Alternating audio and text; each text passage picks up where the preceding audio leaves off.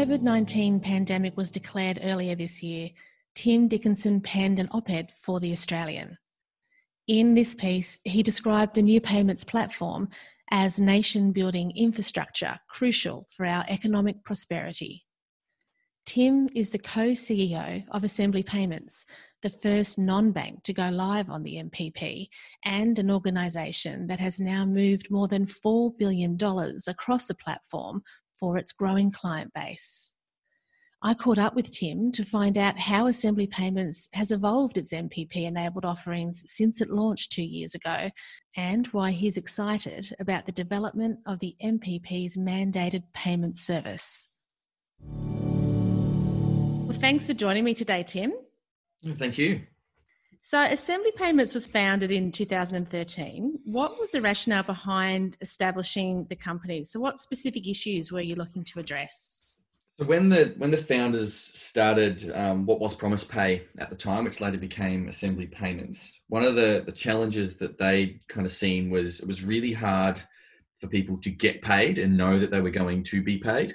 So the first problem they, they set out to solve was was that to help people get paid. And so they built a, a set of tools um, around an escrow concept where um, people who wanted work done could put money up to pay people who were doing the work, and the people doing the work would know that the money was there. And so you didn't have contractors, you know, not being paid, and you know, tradies not getting you know invoices paid at the end, or jobs going broke, and things like that. So they wanted to create a system to kind of protect people from these kinds of things and when the guys kind of set this stuff up, they started to build out um, quite a comprehensive framework of API components and technology layers and connections to different payment methods. And, and before long, they built out this suite of tools that lended itself really well um, to the, the growing base of digital marketplaces and, and things. And they noticed that the, the workflow was pretty much the same. So an individual person wanting to make sure they got paid, that was the problem that a lot of the gig economy type marketplaces were aiming to solve as well so they kind of shifted into that a little bit and and that was where i think it, it, really got its legs then is that they targeted the marketplaces and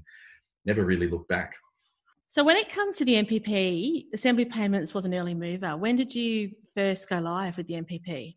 we were one of the, the we were the first non-bank um, to go live on the NPP, and we did our first customer transaction in november of 2018 um, that was car sales um, and so they were using it to you know do what car sales does buy and sell cars. And so their marketplace component where someone wants to sell a car someone wants to buy a car and they were using npp to facilitate that transaction. And so some of the challenges that people have when they're buying and selling cars is if i send you the money how do i know i'm going to get the car? So car sales have built out a whole suite of tools around that and we we powered that in the back end with things like the npp and so that was that was really cool use case to kind of launch so, fast forward now more than two years, how have you since evolved your NPP enabled services and, and how has your client base expanded? It's, it's funny when you say two years, right? Because that that feels like a phenomenal time period, and it feels like only a few months ago where we turned NPP on essentially. Since then, we've moved. Oh, we'd be very close to, to four billion. In fact, I think we just tipped over in November. So we, we will have moved four billion dollars across the NPP, um, across a number of different verticals, and the growth rate for us has been fantastic and it's continuing to accelerate. And and not just because you know we're we're eating up or cannibalizing a lot of the direct entry volume that we have because people want real time now and it's available so they're jumping on it but also the verticals we've targeted we've seen a lot of growth in that. And so one of the ones I'll, I'll talk about um, in, in a second is is um, prop tech marketplaces is they've, they've had a really big boom and the NPP has been a great enabler of them. Um, but we've also seen growth in other verticals we didn't expect or we didn't plan to kind of see at the time and, and that's one of the things i really like about it is you can turn this stuff on you can build these components for people but being in a space where in customers bring you the use cases and they kind of get you to rise to the challenge of helping them solve it and, and that's why i think it's really cool is things we didn't know ahead of time that we could solve things like the NPP lets us add a tremendous amount of value to so let's drill into a specific case study now. You mentioned managed app before. I, I could actually talk about managed app all day long if you wanted me to, but maybe we'll do that another time. But um, what they've built is is really world class. I, I love it a lot, um, and we've been part of that that journey since the really early days. And I remember being in some rooms. I think it was in Surry Hills up in Sydney, mapping out on a whiteboard kind of how it all works. And you know, we were running them through what their use case is, and it was this really cool moment of two teams of people that had never worked together before, but they both got it. And we knew what they were trying to solve, and they knew that we were able to solve it for them. And so So what they were trying to do is reinvent the way that property servicing platforms worked. It's not just collecting rent. It's it's much more than that. It's the whole property management piece. It's managing the bond, paying the bills, servicing the properties. When you bring all of those pieces together, the payments architecture that sits underneath needs to be quite powerful in order to be nice and flexible and and when Nick heard that we were going to be rolling out the NPP, he he said, "I want to be one of the first. He kind of explained to us some of the challenges that landlords have in coordinating payments across properties and making sure that they then pay their mortgage with the rent that's coming in, and you know a single day delay matters because they could default on their mortgage and things like that. And so it was really nice to be able to solve some real world problems. So you know Nick's kind of built that into his his stack now, and and so all the payments can come in by the NPP and they can go out by the NPP. And one of the cool things for us in a in a rental marketplace where you've got you know agencies playing part and all these verification mechanisms in place is you can do an end-to-end transaction between five different parties in under 30 seconds. That's cool. Very cool. So moving on to cryptocurrency exchanges tell me about some of the work that you've done there. The crypto exchanges for, for us are they're a, they're a great one but we kind of wrap that up into a, a broader subset that we call kind of on ramp or on ramp and off ramp or first mile and last mile. And and it's it's not just crypto exchanges, but it's it's remittance platforms, it's FX platforms, it's investment apps, and things like that, where the speed of liquidity is the thing that they're trying to solve for. And so in the past, payment methods like BPay, they're a day delay. Direct debits are you know one to three days depending on who you're doing it with, and and you've then got things like the NPP where once you've verified your customer and you know that you can trust the transactions coming in, people can fund immediately. And so for a crypto exchange where you know there's a lot of activity and there's a lot, lot of buzz and, and sometimes it's driven by you know not much else than speculation and things like that. People want to move the money really quick. So we've been able to kind of help a lot of the australian crypto exchange platforms facilitate that as, as well as a lot of remitters too. So during covid um, the ability for remittance platforms to collect payments in Australia using NPP and then remit them overseas through their own channels is was quite beneficial. You touched on COVID nineteen. When the pandemic started you had a piece in the Australian, the publication The Australian, describing the NPP as nation building infrastructure that can expedite payments across the economy. What are the potential economic challenges you see the NPP playing a role in solving for?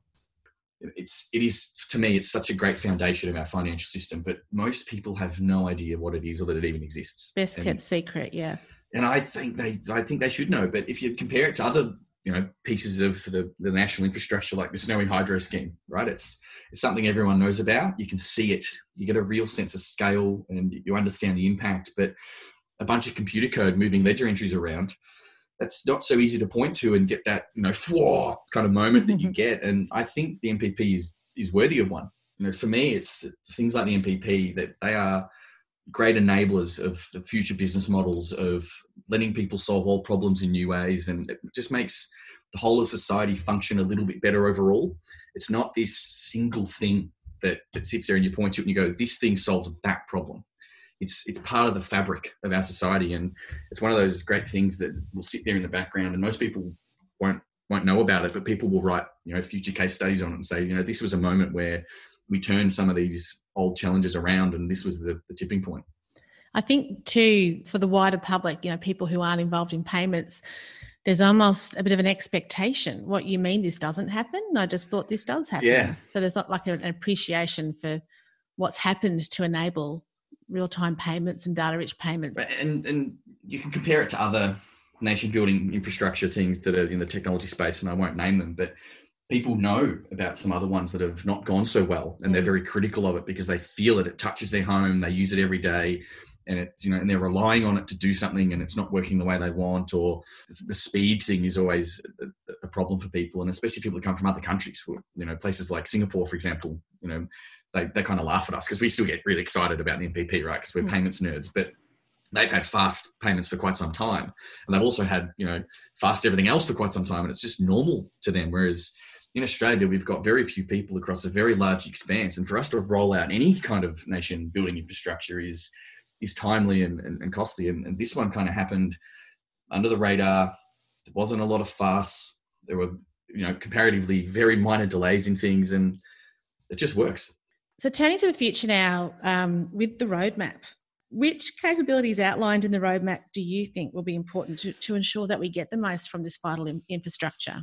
I've been keenly waiting for the mandated payment services to roll out so we can start to replace some of our direct debit use cases with the MPS. So for me, it's it's that the ability to turn around something that's been a, a staple of just the way things work in the background for so long and remove some of the problems that exist with it is that's cool like we can do some really cool things with with you know mandated payment services and setting up contracts between parties to do payments based on triggers and, and things like that for us that's yeah that's the that's the favorite and I think it's everyone's favorite. It's probably the one thing that everyone mentions when I ask the question. Yeah, yeah. Everybody's had an experience where, you know, you've got a direct debit set up on your account, you forget about it, you pay off the credit card debt, the account's empty, and then a direct debit occurs, and you're like, ah, oh, like that's so annoying.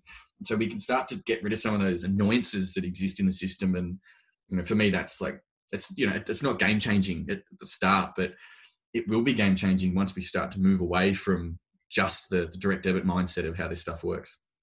And I think if I reflect on the conversation we had a moment ago around, you know, when MPS does become a reality, there will be a small group of people within the industry which will really applaud and, and uh, appreciate the significance of it. But it won't be long until, I guess, once it's rolled out, that it just becomes an expectation again. And I, and in some ways, I, I, guess that's the payments industry doing the job that it needs to do, putting in place infrastructure that enables people to not think twice about the payments that they're they're trying to facilitate. Yeah, and I think that's like one of the one of the funny things at the moment. We've had some you know, we had some house renovations done recently. We had a, an air conditioner installed because summer's coming and the house is not well insulated. And so paying that invoice, I had to send the payment to a BSB account number, and it it wasn't Osko enabled, right? So I couldn't pay to it in real time. And it's funny how jarring those experiences become so quickly. And I know I'm a special case because I'm inside the circle on it, right? But but it was really funny, like at that moment where I went to pay, and I was like, oh, that, that's not going to go in real time. You do just mm. start to really expect these things to, to be there all the time mm. now. So I think you're right. It's it's one of those things everyone will applaud for a couple of days and then go, right, what's next? Yes. And is there anything that's not on the roadmap?